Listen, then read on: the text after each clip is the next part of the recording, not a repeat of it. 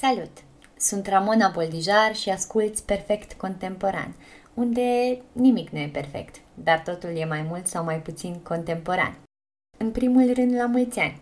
Sper ca două mii douăzeci și trei să fie bun și blând cu tine! Prima întâlnire de anul acesta este cu scriitorul Ion Pleșa. Născut în o mie nouă sute cincizeci și șase, Ion Pleșa debutează în două mii optsprezece cu un volum de povestiri la Nemira, Anotimpuri care nu se repetă. În două mii douăzeci și doi publică la Casa de Pariuri Literare Geografia uitării, proze scurte autobiografice și de autoficțiune. Mi-a plăcut enorm Geografia uitării și am încercat să nu mă las pradă stilului său fluviu, întotdeauna o provocare pentru cititor. Prozele te acaparează și fascinează și datorită traversărilor identitare, de la cultura română la cea maghiară, dar și de la copilărie la maturitate, la relația dintre copii deveniți maturi și părinții îmbătrâniți. Am vorbit despre puterea rememorării și cum și-au găsit locul amintirile în această carte. Ne-am plimbat prin diverse teritorii afective și podcastul nu e lipsit nici de mici sfaturi extrem de utile pentru scriitorii la început de drum. Vă dorim ascultare plăcută! Salutare și bine ai venit la Perfect Contemporan. Pune-ne puțin despre ziua ta de azi. Bună seara, sau mă rog, mersi pentru invitație și felicitări pentru întregul podcast asta, așa de început. Ziua de astăzi a fost mai ciudată, așa că m-am sculat și nu am găsit pisica la locul ei. uh, nu a răspuns când am chemat-o, soția mi-a spus că aseară îi dăduse voie să iasă pe holul blocului și am plecat amândoi să o căutăm. Am găsit-o după multe, după multe oh. peripeții și... Mă rog, după aceea a fost totul ok. Ce bine că ați găsit-o. Da. Tu ai scris o carte foarte frumoasă, care mie mi-a plăcut tare, Geografia uitării, a apărut în două mii douăzeci și doi la Casa de Pariuri Literare. Cartea se poate citi și ca un soi de roman, dar și ca proză scurtă, fiecare text având și un sens al său independent. Mi-ar plăcea să știu care e intenția din spate, cum ai scris tu această carte. Da, sunt mai multe întrebări. Am pus și eu întrebarea asta unui critic literar. Deci cum, cum poate fi considerată geografia, ca un roman sau ca o colecție de povestiri și uh, omul mi-a zis cam așa. Uite, Hanul Ancuței sau Decameronul, adică uh, povestiri care au un cadru comun, sunt romane? Nu. Și atunci nici Tânăra cerșetoare, de care vorbisem înainte cu el, uh, cartea de povestire a lui Alice Munro, uh, nu e roman. Căci nu e necesar să citești toate povestirile și dacă le citești nu ești mai lămurit, în sensul că sunt multe goluri, lipsuri din viața ei. Deci nu poți să o citești ca pe un roman. Am fost de acord cu răspunsul lui, cu o nuanță. Da, textele mele au fost scrise separat, e adevărat, unele de altele, și se pot citi izolat. Dar ar fi păcat, adică ele, eu le-am aranjat într-o anumită ordine, urmând o traiectorie în timp a întâmplărilor și ele comunică între ele. Există referințe și repetiții. La fel este și Tânăra cerșetoare. De altfel, dacă te uiți pe site-ul Editurii Litera, în prezentarea cărții, scrie această culegere de povestiri, se citește ca un roman. Deci criticul are dreptate. Geografia nu e roman, dar eu îmi doresc ca volumul să fie citit ca un roman. Adică urmând întâmplările în ordinea lor secvențială, pentru că e o construcție acolo. Avem un crescendo și un final care pun o acoladă peste ce s-a întâmplat până atunci și altfel înțelegi ultima poveste ca pe un deznodământ sau ca pe o posibilă încheiere a unei vieți. Cam, cam asta, eu nu știu dacă ți-am răspuns la întrebare. Sigur că mi-ai răspuns. Mă gândeam acum că pun adesea întrebarea asta, dar nu mă gândesc niciodată că aș putea să citesc doar o proză din carte dacă e vorba despre proză scurtă sau doar câteva. Aș citi eu întotdeauna integral și aș recomanda-o astfel, dar uh, mă interesează totodată să știu și cum a perceput-o autorul, mai ales atunci când poți juca în, uh, și în liga roman și în liga proză scurtă. Cu toate astea nu mă gândesc niciodată că ar putea fi luate localizat și doar atât. Sunt mult mai frumoase citite împreună. Da, e adevărat. Geografia uitării e și un titlu fermecător din multe puncte de vedere, nu doar pentru că ne promite ceva intrigant, nu doar că pare să romanticizeze uitarea, dar este în sine o structură interesantă de alăturare a celor două cuvinte, geografia și uitării. Ne putem gândi din start și la geografie ca spațiere, distanțare, diferențe și asemănări, dar și la un portret schematic al amintirilor sau uitărilor. Sunt curioasă cum ai ajuns la acest titlu atât de fain și e bine poate să menționăm că este și titlul uneia dintre proze. Mă bucur că îți place titlul și am ajuns în mod firesc la el. Sunt personaje care parcurg trasee prin aceleași spații, în timp, dar în timp. Acele locuri, din punct de vedere geografic, sunt neschimbate pe hartă. Totuși, e un alt teritoriu afectiv în prezent. Pentru cineva care le vede azi prima oară, locul, un loc, locul acela a pierdut ceva, s-a uitat. E o geografie a uitării, o geografie a familiei care s-a transformat. Uite, am un citat aici care cred că ne poate ajuta și chiar e citatul care m-a determinat să dau acest titlu. La întoarcere, mașina a oprit la o încrucișare anonimă, neanunțată de niciun indicator. Din șosea pornea un drumeac ce se pierdea în spațiul verde din jur. Am coborât cu toții și, îndreptând brațul spre un punct din depărtare, bine determinat, dar cu totul imaginar pentru mine, mama mi-a spus, uite, la un kilometru de aici era ferma copilăriei noastre. Pișta, el care de obicei ne explica totul ca un expert, de data asta a înclinat numai imperceptibil din cap. Aici am terminat citatul. Pentru mama și fratele ei era altă geografie decât cea care o vedeam eu. Și de aici a venit și titlul. Ce fain e asta. Mi se pare mereu interesant când pentru un autor a fost firesc să aleagă un titlu sau ușor sau a venit natural, iar pentru cititor pare cumva mult mai greu de ajuns la el, pentru că sună și arată atât de bine. Da, pare, pare că e făcut, că e, că e pus cu mâna, ca să zic așa, dar nu, așa a venit.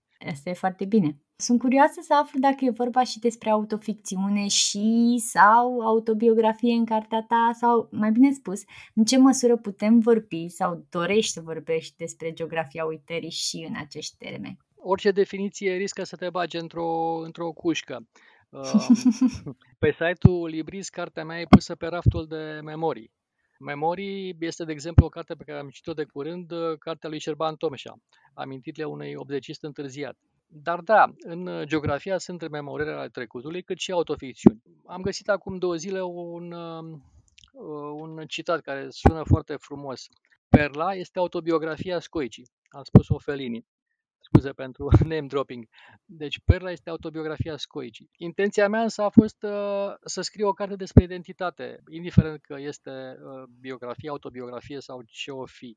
Acest concept de identitate este ceva fluid pentru mine, uh, fiind alcătuit din uh, instanțe uh, suprapuse, din persoane care trăiesc într-un bloc al memoriei. Sunt într-un fel uh, la oaltă, eu, mama și tatăl meu, ceva de bunici, puțin din cel ce va urma, cel care scrie și cel care, cel care este scris. Și deci e mai importantă căutarea asta identității decât o definiție foarte fixă.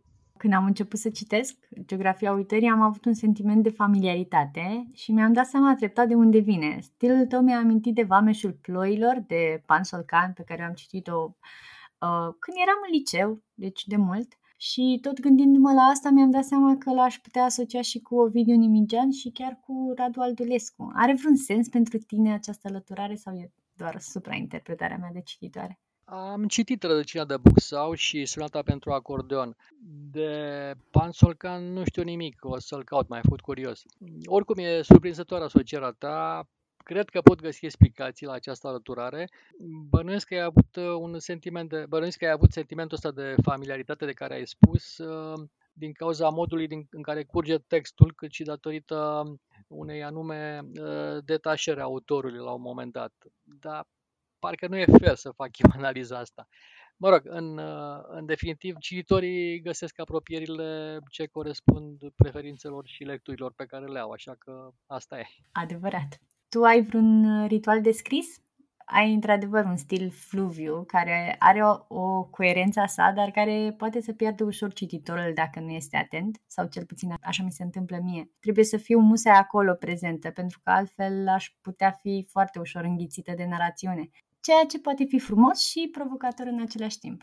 Mi-ar plăcea să știu cum a luat nașterea acest stil, dacă e ceva natural pentru tine sau e ceva spre care ai tins și ai muncit să ai stilul ăsta. Dacă este un ritual, da, când încep să scriu, las jaluzelele jos, trec mobilul pe modul avion, pregătesc câteva foi albe cu trei creioane colorate, verific dacă am cereale stilou. Nu, trag tastatura și mouse-ul de mână. La început, când, când încep să scriu, mi-e destul de greu. E ca și când aș intra într-o apă rece, într-o piscină. Îmi vine să mă opresc. Dar după aceea, când încep să bat ca un disperat în taste, pe măsură ce scriu, minutele trec. Și cred că stilul e datorat probabil poeziei, care dictează un ritm. Adică, mm. mă rog, poate o să revenim. Și pentru că sunt adeptul pieptănării textului, îl revăd și încerc să îndepărtez tot ceea ce ar putea împiedica curgerea firească, adică anumite explicații, redundanțe, reluări. În plus, atunci când scrii autoficțiune, autobiografie, dacă te referi la niște fapte care știi cum s-au petrecut sau pleci la niște fapte reale,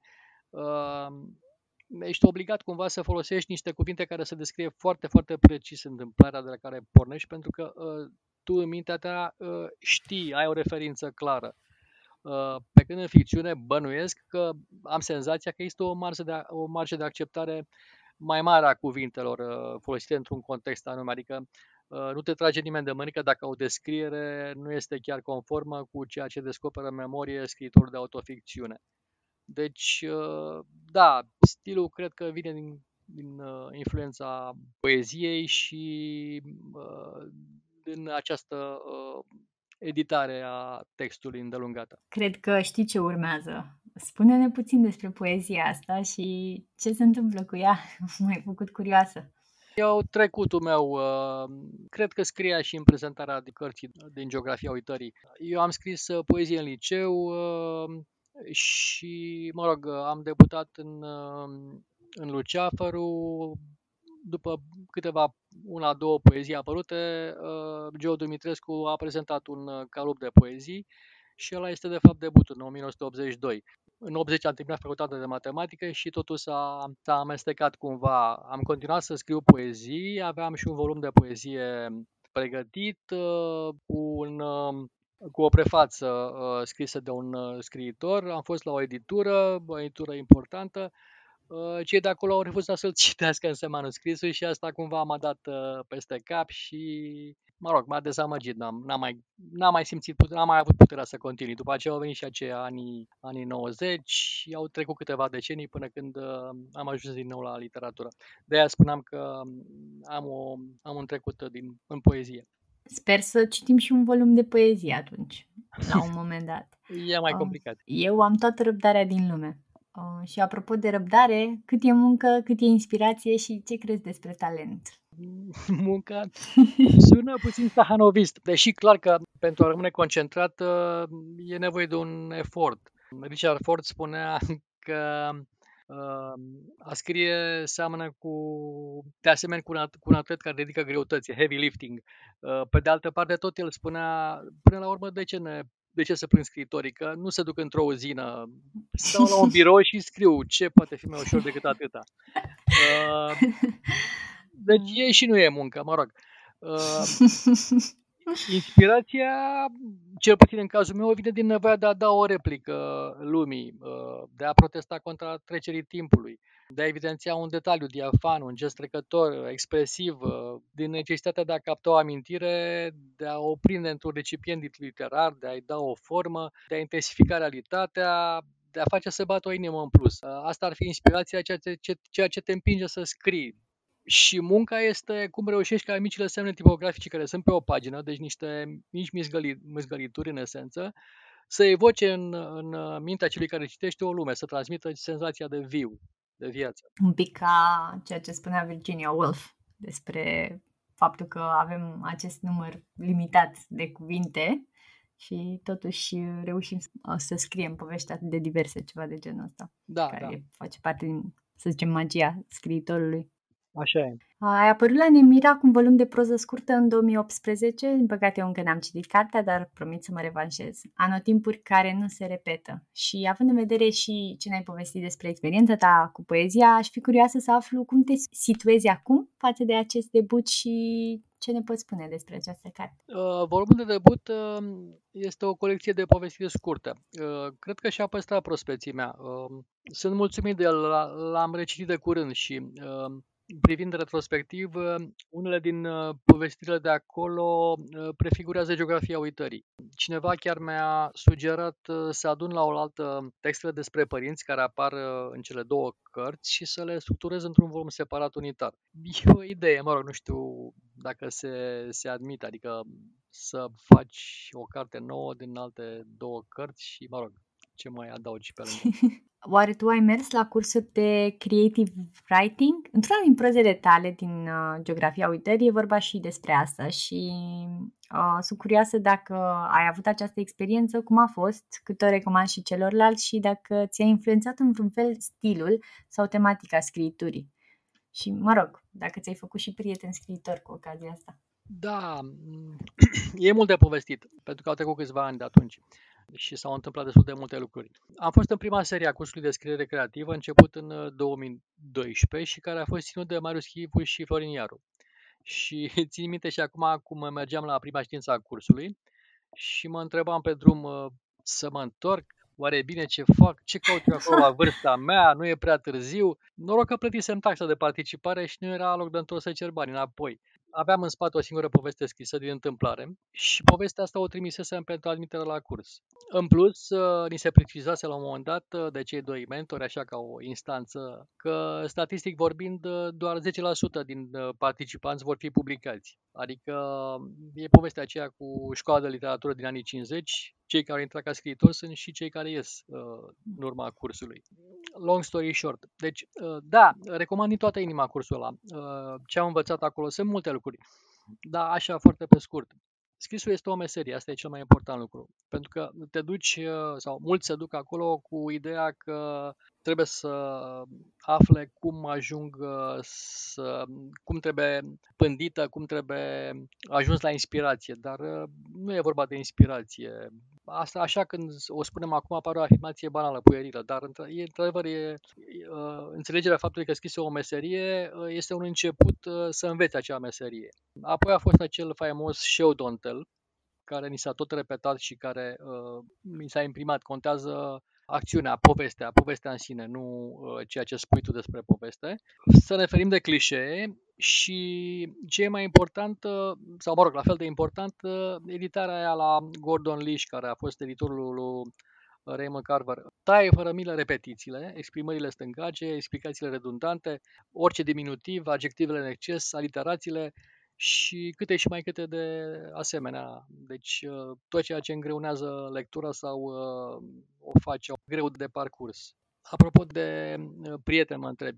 Norocul a fost că după, după acest curs au urmat niște întâlniri, cele de la Creative Writing Sundays, organizate de Simina Diaconu. Și acolo am cunoscut mulți scriitori, dar eu debutând în două mii optsprezece nu am mai mers după aceea la, la întâlnirea acestea.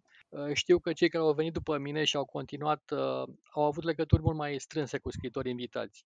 Eu nu sunt un, un extrovertit și uh, mi-e mai greu să, să comunic foarte ușor, dar uh, într-adevăr au fost câțiva puțini scriitori cu, cu care am dezvoltat o, o relație de prietenie literară. Și așa, pentru final, deci cursurile acelea au contribuit la apariția unor scriitori care au stiluri foarte diferite. Nu ne-a formatat nimeni să scriem precum scriitorii americani, asta se spune, au spus-o destul de mulți. Avem stiluri și abordări variate, asta se vede din, din cărțile care au apărut în urma acestor cursuri și uh, nu suntem o generație, dar avem în comun pasiunea asta pentru scris și există între noi uh, un fel de camaraderie. Asta e foarte fain. Am mers și eu la atelierele alea de duminică. A, minunat. Da, pot să confirm. Annie Ernaux zicea în Pasiune simplă, știind în același timp că invers decât în viață n-am nimic de așteptat de la scriitură, unde nu se întâmplă decât ce pui tu în ea. Ce crezi despre afirmația asta? Ce îți aduce scrisul în general, dar și în raport cu viața? Mm, nu, nu, nu, nu sunt de acord. Uh, acel, acest, acest ce pui tu în ea... Dacă înțeleg eu bine citatul și citatul nu trunchează un alt înțeles care îmi scapă, acest ce pui tu în ea sugerează că e vorba de un transfer de emoție din viață în literatură. Poate pe ideea că energia nu se pierde, nu se câștigă, este constantă și nu ai așteptări odată ce energia rămâne aceeași. Dar uite-te la Proust, ai momentul acela cu Madlena. Madlena muiată în lingurița de ceai declanșează în conștiința autorului un, o plăcere care invadează simțurile și îi schimbă starea de spirit. Și asta îl face să nu se mai simtă mediocru, neesențial, muritor. Deci ceea ce a scris îl schimbă pe autor, el devine ce a fost capabil să producă. Deci e mai mult decât, decât ce zice Annie Ernaux. Practic e o înaintare a sinelui scriind. Îmi place și asta foarte mult, cum îmi place foarte mult și ce zice Annie Ernaux. Eu uh, sunt așa mai neutră, îmi place să ascult ambele sau mai multe opinii despre același lucru și nu-mi formez uh, întotdeauna o opinie, dacă are sens asta, dar îmi, îmi plac chestiile astea diferite și conflictuale și mi se pare că învăț foarte mult de la ele. Nu, s-ar putea ca în, ca în citind, mă rog, toată, tot fragmentul respectiv să fie un înțeles mai adânc care poate nu scapă mie. Uh, nu, cred că ai destul de multă dreptate, că tocmai am citit uh, Pasiune simplă și uh, nu cred că l-ai interpretat greșit. Cum scrii o proză scurtă bună pentru tine? Există vreun reper? Te ghidezi după ceva anume? Și în sensul întrebării anterioare, cât din viață aduci în scris și cât poți controla această tranziție, transcriere sau pur și simplu creație? Sigur că dacă am vorbit despre autobiografie și autoficțiune, sigur aduci din viață destul de mult, dar cât din asta e palpabil? Uh, nu știu cum se scrie o proză scurtă bună, știu cum se scrie o proză scurtă și bănuiesc uh, cum ar trebui să fie ca să fie bună în sfârșit.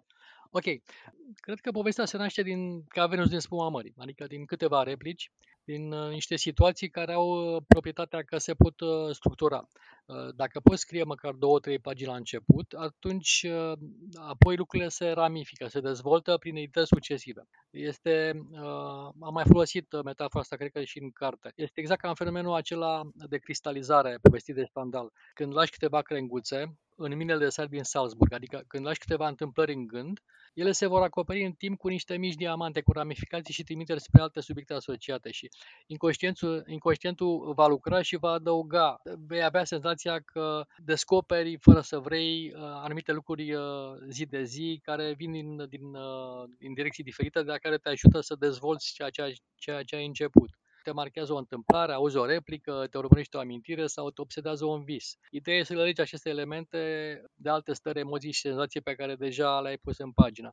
Pentru că memoria este ca un editor. Nu transcrii, ci dai forma unei stări, îi stabilești o expresie potrivită, cauți o semnificație. Deci aduc din viață cam treizeci și șase la sută și restul de șaptezeci și opt la sută e materie neagră din melodii, cărți de pe, și idei de pe Twitter, Facebook, să zicem. Excelent! Mie mi se pare interesant că vorbim despre geografia uitării, dar în același timp poate că am putea vorbi și despre geografia rememorării. În sensul vorbelor lui Annie Ernaux, din nou sunt curioasă cum ajungi la amintire ca scriitor pentru proză, chiar dacă vorbim doar despre ficțiune. Și nu doar cum se creează acest proces, ci cum știi că asta e o amintire vrednică de a fi transcrisă. Că asta mi se pare important. Dacă poate fi vorba despre o selecție sau are loc un proces simplu de reamintire sau chiar reinventare. Am lăsat deoparte, nu am folosit în geografia multe alte amintiri, fie că erau destul de expresive, fie că nu erau destul de expresive, fie că se repetau niște situații, fie că nu am reușit să le integrez, să armonizez cu ceea ce era deja structurat în carte. De obicei știi că merită după ce scrii, adică afli scriind, procesul îți dictează cumva forma și alegerea. Și alegerile. Tu ai spus că o amintire, cum știu că o amintire este vrednică. Dacă ea aduce ceva în plus la cele spuse despre un personaj, dacă nu e un clișeu, dacă are un element de surpriză, poate fi un simplu gest sau un detaliu din corporal, să spunem. De cele mai multe ori trebuie să completez de la mine o amintire ca să creez legături între scene, să explic unele transformări și trebuie să adaug amănunte ca situația descrisă să fie veridică. În plus, mă ajută foarte mult să citesc ce au scris alții despre acel subiect. Îmi vin idei și încep să vorbesc cumva cu ei. Cam asta e. Am simțit o armonie interesantă în textele care explorează ba cultura română, ba cultura maghiară. Există și o anumită disonanță, o distanță particulară în cazul ambelor cadre. De parcă personajul vine și nu vine din aceleași două culturi. De parcă există o distanță aproape tactilă între el și cele două cadre, chiar și atunci când simulează apropierea, de parcă nu e actant, ci observator. Nu e o întrebare, e o observație și nu știu unde să o pun, așa că o spun aici. Da, înțeleg. Cred că ai dreptate. Nu vreau să mă identific o sută la sută cu un cadru, până la imposibilitatea întoarcerii aici sau acolo, ca să zic așa. Din cultura română știu atât, evident niciodată suficient, cât să mă cufund în bogăția ei ca într-o apă primordială. Din cea maghiară cunosc prea puțin ca să nu regret că nu pot să o îmbrățișez cum ar trebui. Și este un regret activ. Încerc să recuperez ceva cât de cât. Observ, cum zici tu, ca să nu pierd o posibilitate. Aflu din descrierea de autor din carte că te-ai născut în Ungaria, dar ai făcut facultatea de matematică și informatică la București. Cum îți amintești această perioadă? Cât de dificil este să ai această identitate bilingvă din multe puncte de vedere? Da, la întrebarea asta e nevoie de ceva explicații. Mama a venit în tinerețe să studieze în România pentru că a beneficiat de o bursă. Era un fel de Erasmus comunist. După terminarea facultății, înainte de a mă naște, ea s-a dus să-și vadă părinții în Ungaria. Printr-o întâmplare, în urma unui drum cu motocicleta la o nuntă, a ajuns să mă nască prematur.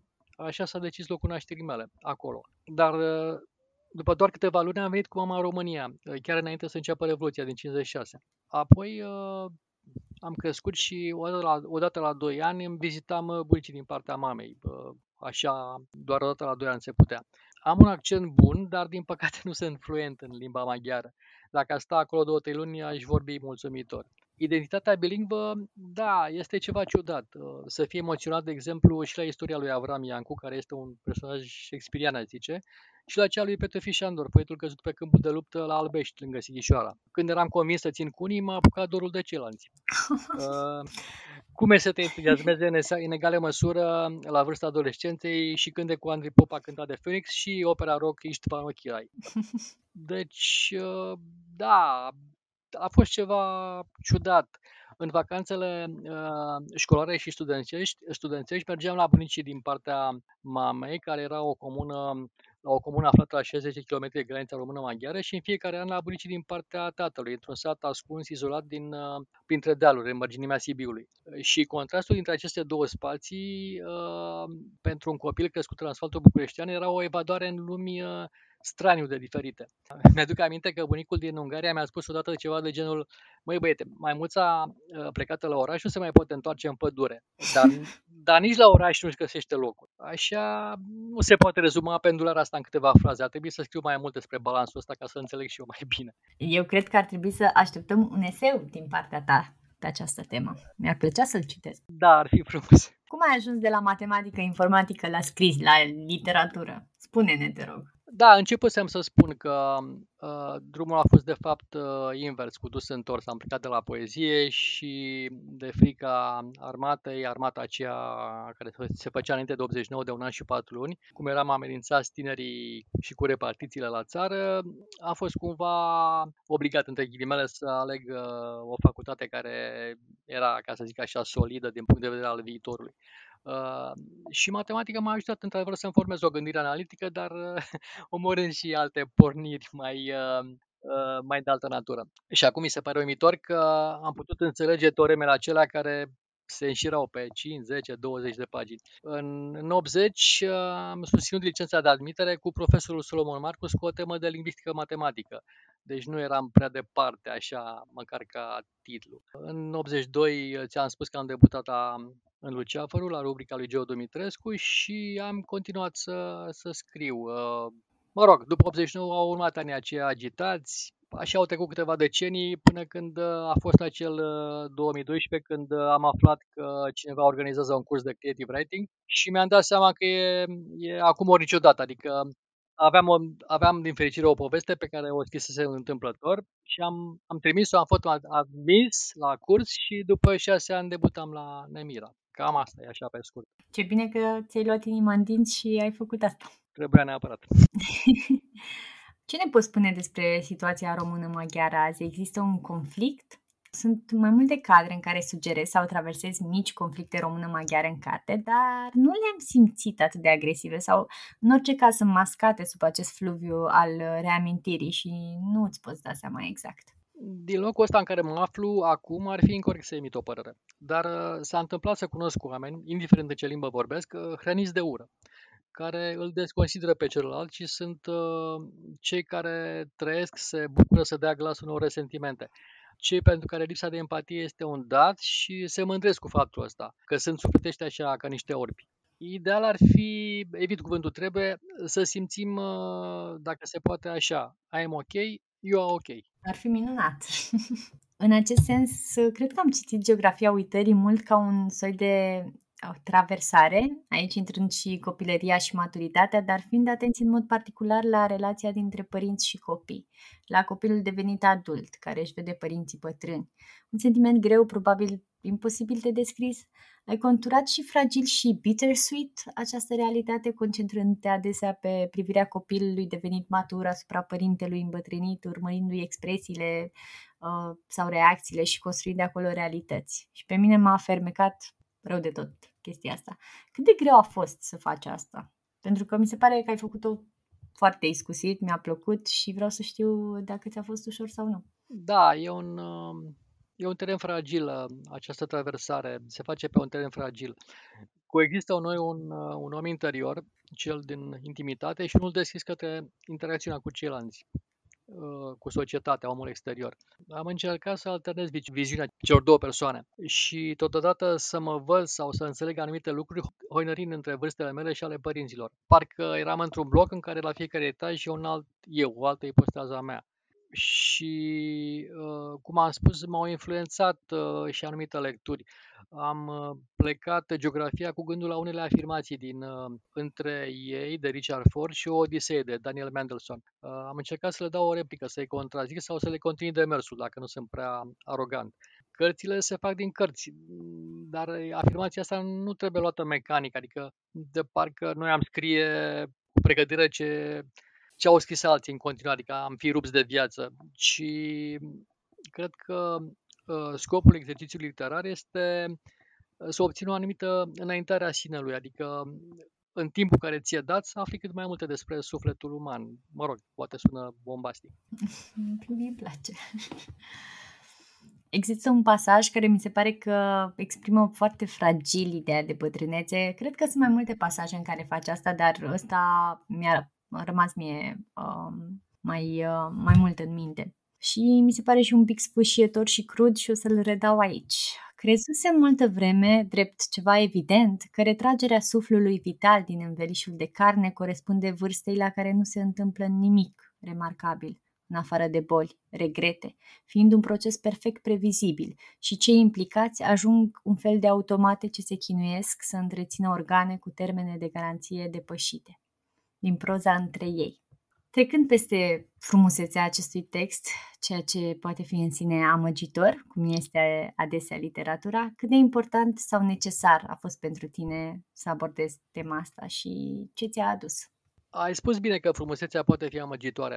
Ești într-o mașină, corpul tău, și constați că anumite componente încep să se strice încet sau mai repede, pe rând sau deodată. Ba, o ușă nu se mai închide decât dacă o trântești, s-a stins un far, ștregătoarele zgârie parbrizul, frâna de rateuri, ba trebuie să apeși ambreiajul până la, până la fund sau s-a descărcat bateria la primul îngheț. Cu toate astea, dacă motorul nu a murit, trebuie să conduci mai departe. Iar dacă ai drumul în față, ai să continui să privești peisajul de bună seamă, care poate fi dezolant câteodată.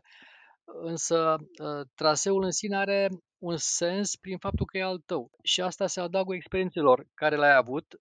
E un tărâm care se le... ce trebuie descoperit în continuare. Mai departe, oricât de afectat ai fi de trecerea anilor, persoana ta nu e totuși un clișeu. Afirm că, fără să spun lucruri edulcorate, că nu ești bătrân, ci ești o persoană care trece prin bătrânețe și care, dacă se poate, cât se poate, experimentează vârsta asta și privește la anotimpurile prin care a trecut ca la un șir de metamorfoze, încercând pe cât se poate să-și păstreze curiozitatea. Foarte frumos! Ai vreun sfat pentru scriitorii la început de drum, indiferent de vârsta pe care o au? Da, mi-aș fi dorit și eu să, să primesc un sfat sau mai multe cât am început și le-am primit. Majoritatea sunt arhicunoscute pentru cineva care e interesat. Poți face un cocktail de idei din, din astea, adică să citești în dragi, să aștepți inspirația scriind zi de zi, să scrii cartea pe care vrei să o citești, să notezi ca un spion, ca un martor, ca un actor, tot ce ți se pare că merită să fie prins într-o poveste, să scrii despre ceea ce cunoști, să acorzi atenție detaliilor, să nu generalizezi, dar în mod sigur nu există un glonț de argint, cum am spus. E ca în textul acela lui Marin Preda. Ce poți să faci la început? Înconjoară prada ca un lup, încercând să găsești locul unde să-ți fiși colții. La debut, cel mai greu e să dai de acel loc, să muști unde trebuie. Una peste alta, vreau să, să spun că am recomandat mai multor prieteni de literatură un masterclass cu Richard Ford, What Makes a Good Writer. Se găsește pe YouTube, sunt prinse acolo multe sfaturi ce mi-aș fi dorit să le știu cât m-am apucat de scris. Și vă invit să, să-l ascultați, să-l căutați. Dar doar după ce ați ascultat episodul ăsta, bineînțeles. Da, corect. Îți mulțumesc mult, Ion Pleșa, pentru discuția asta. Mă bucur că am descoperit și astfel Geografia uitării. Îți urez mult succes și de-abia aștept să te citesc în continuare. Mulțumesc mult, Ramona! Mulțumim că ne-ați ascultat! Dacă și vouă vă plac lucrurile perfect contemporane, nu ezitați să ne recomandați și prietenilor. Aveți grijă de voi!